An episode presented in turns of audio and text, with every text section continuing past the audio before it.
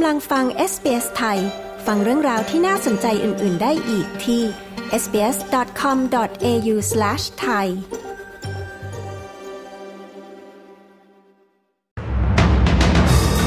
รัฐวิกตอเรียอ่วม น้ำท่วมฉับพลันในหลายพื้นที่ เร่งอบพยพประชาชน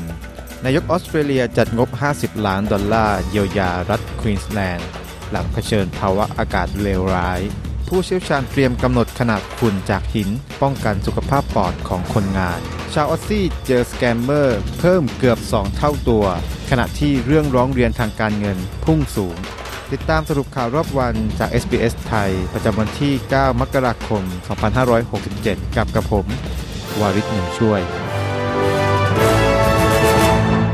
มาเริ่มกันที่สถานการณ์น้ำท่วมในรัฐวิกตอเรียกันก่อนนะครับ หน่วยช่วยเหลือฉุกเฉินได้ออกคำเตือนอพยพทั่วพื้นที่ต่างๆ ของรัฐวิกตอเรีย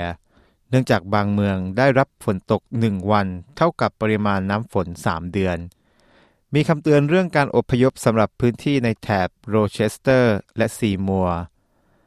โดยหน่วยงานฉุกเฉินบอกว่าตอนนี้อาจสายเกินไปที่จะออกมาจากเขตพื้นที่ในหุบเขากูลเบิร์น ด้านนักอุตุนิยมวิทยาอาวุโสแองกัสไฮส์ กล่าวกับสถานีโทรทัศน์ Channel 9 ว่าสถานการณ์น้ำท่วมนั้นยังคงรุนแรง แม้ว่าฝนจะลดลงแล้วก็ตาม ด้านจอห์นเพทุสโต ผู้นำฝ่ายค้านแห่งรัฐวิกตอเรีย เรียกร้องให้รัฐบาลทำงานเพื่อให้แน่ใจว่าพื้นที่ที่ได้รับผลกระทบจากน้ำท่วมในรัฐวิกตอเรียนั้น จะได้รับการสนับสนุนตามที่พวกเขาต้องการ ด้านนายกรัฐมนตรีแอนโทนีอัลบานีซี ได้ประกาศเงินช่วยเหลือมูลค่า 50 ล้านดอลลาร์ สำหรับผู้ที่ได้รับผลกระทบจากสภาพอากาศเลวร้าย ในพื้นที่ทางตอนเหนือและตะวันออกเฉียงเหนือของรัฐควีนส์แลนด์ โดยเงินก้อนนี้จะรวมถึงมาตรการการฟื้นฟูการท่องเที่ยว และโครงการทำความสะอาดสำหรับพื้นที่ที่ได้รับผลกระทบหนักสุด นายอับบานิซีกล่าวว่าเงินช่วยเหลือจะมุ่งเป้าไปที่ความยืดหยุ่นในท้องถิ่น และการฟื้นฟูในพื้นที่สำคัญ เขากล่าวอีกว่า การเปลี่ยนแปลงสภาพภูมิอากาศนั้นได้พิสูจน์แล้วว่า เราจะต้องเผชิญกับเหตุการณ์สภาพอากาศเลวร้ายบ่อยครั้งมากขึ้น อย่างเลี่ยงไม่ได้ มาต่อกันที่เรื่องของข่าวในอุตสาหกรรมเมืองแร่และการก่อสร้าง แม้ว่าจะมีการห้ามใช้หินสังเคราะห์ ซึ่งจะมีผลบังคับใช้ในปีนี้ก็ตาม ความกังวลร้ายแรงยังคงมีอยู่ต่อสุขภาพปอดของคนงานในอุตสาหกรรมที่เกี่ยวข้อง ผู้เชี่ยวชาญระบุว่าการทดสอบจะพิจารณาเฉพาะน้ำหนักของอนุภาคเท่านั้น ซึ่งขนาดและรูปร่างอาจมีความสำคัญเท่าเทียมกันในการพิจารณาเรื่องของความปลอดภัย โดยวิธีการทดสอบดังกล่าว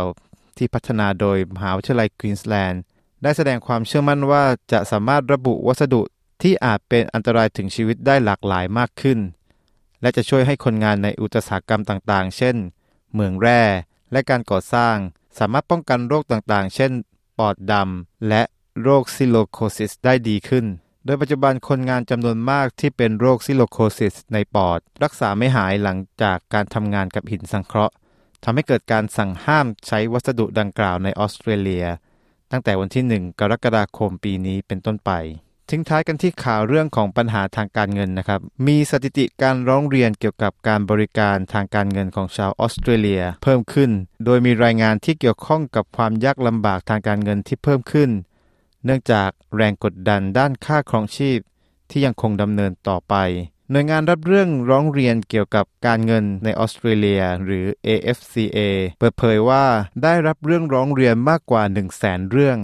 จากผู้บริโภคและธุรกิจขนาดเล็กระหว่างปี 2022 ถึง 2023 ซึ่งเพิ่มขึ้นเป็น 23%จากปีก่อนหน้า โดยรายงานชิ้นนี้พบว่ามีการหลอกลวงทางการเงินหรือสแกมเมอร์เพิ่มขึ้นเกือบ 2 เท่าจาก 4,611 เคส เป็นประมาณ 9,000 เคส ขณะที่ข้อร้องเรียนเกี่ยวกับความยากลำบากทางการเงินเพิ่มขึ้นร้อยละ 29 เมื่อเทียบกับปีที่แล้ว เดวิดล็อก หัวหน้าผู้ตรวจการแผ่นดินและผู้บริหารของ AFCA กล่าวว่า สิ่งนี้สะท้อนให้เห็นถึงวิกฤตค่าของชีพ และอัตราดอกเบี้ยที่เพิ่มขึ้น โดยเรื่องที่ชาวออสเตรเลียร้องเรียนมากที่สุด อาทิ มีการทำธุรกรรมที่ไม่ได้รับอนุญาต ความล่าช้าในการจัดการข้อเรียกร้อง คุณภาพในการบริการ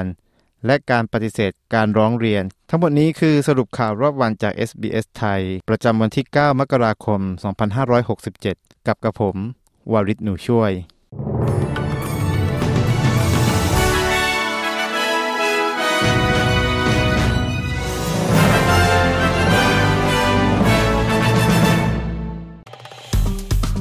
กดไลค์ แชร์ และแสดงความเห็นไป follow SBS ไทยทาง Facebook